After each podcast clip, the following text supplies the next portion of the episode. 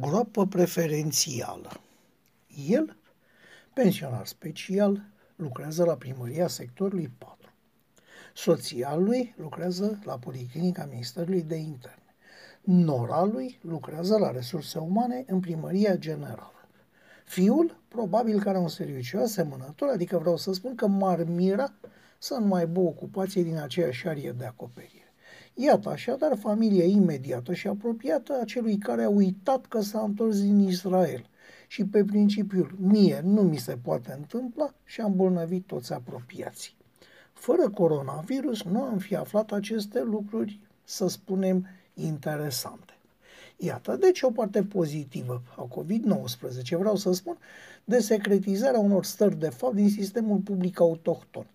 Un fost polițist, care presupun că a apucat să fie și milițian, s-a pensionat înainte să transpire de muncă. Se bucură cu siguranță de o pensie specială, în continuare are parte de acces și tratament la spitalul internelor și, pentru că nu vrea să se plictisească, iată l-a angajat tot la stat, într-o primărie, loc unde nu credem că dă cu grebla, ci tot cu pixul.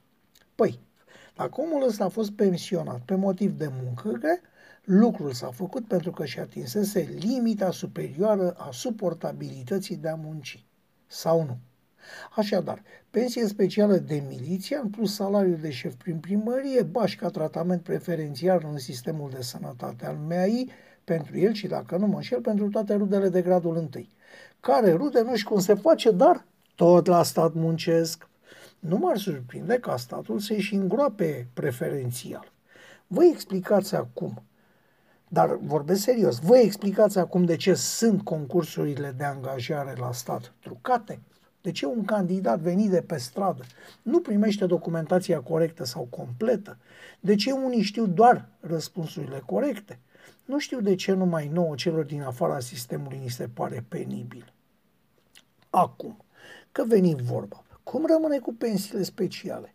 Dacă PNL-ul nu poate rezolva ceea ce a promis, atunci să depună mandatul și să lase pe altcineva mai inteligent și mai potent la conducere este valabil și pentru secția specială și pentru ordonanța 114 și pentru libertatea pe care încă o are slugărel toate principalul responsabil de eliberarea mii de deținuți periculoși, etc., etc. Pe noi ne interesează mai puțin de ce nu se poate. Pe noi, cei care i-am ales, ne interesează că ei ne-au promis ce vor face, așa că îi așteptăm să facă.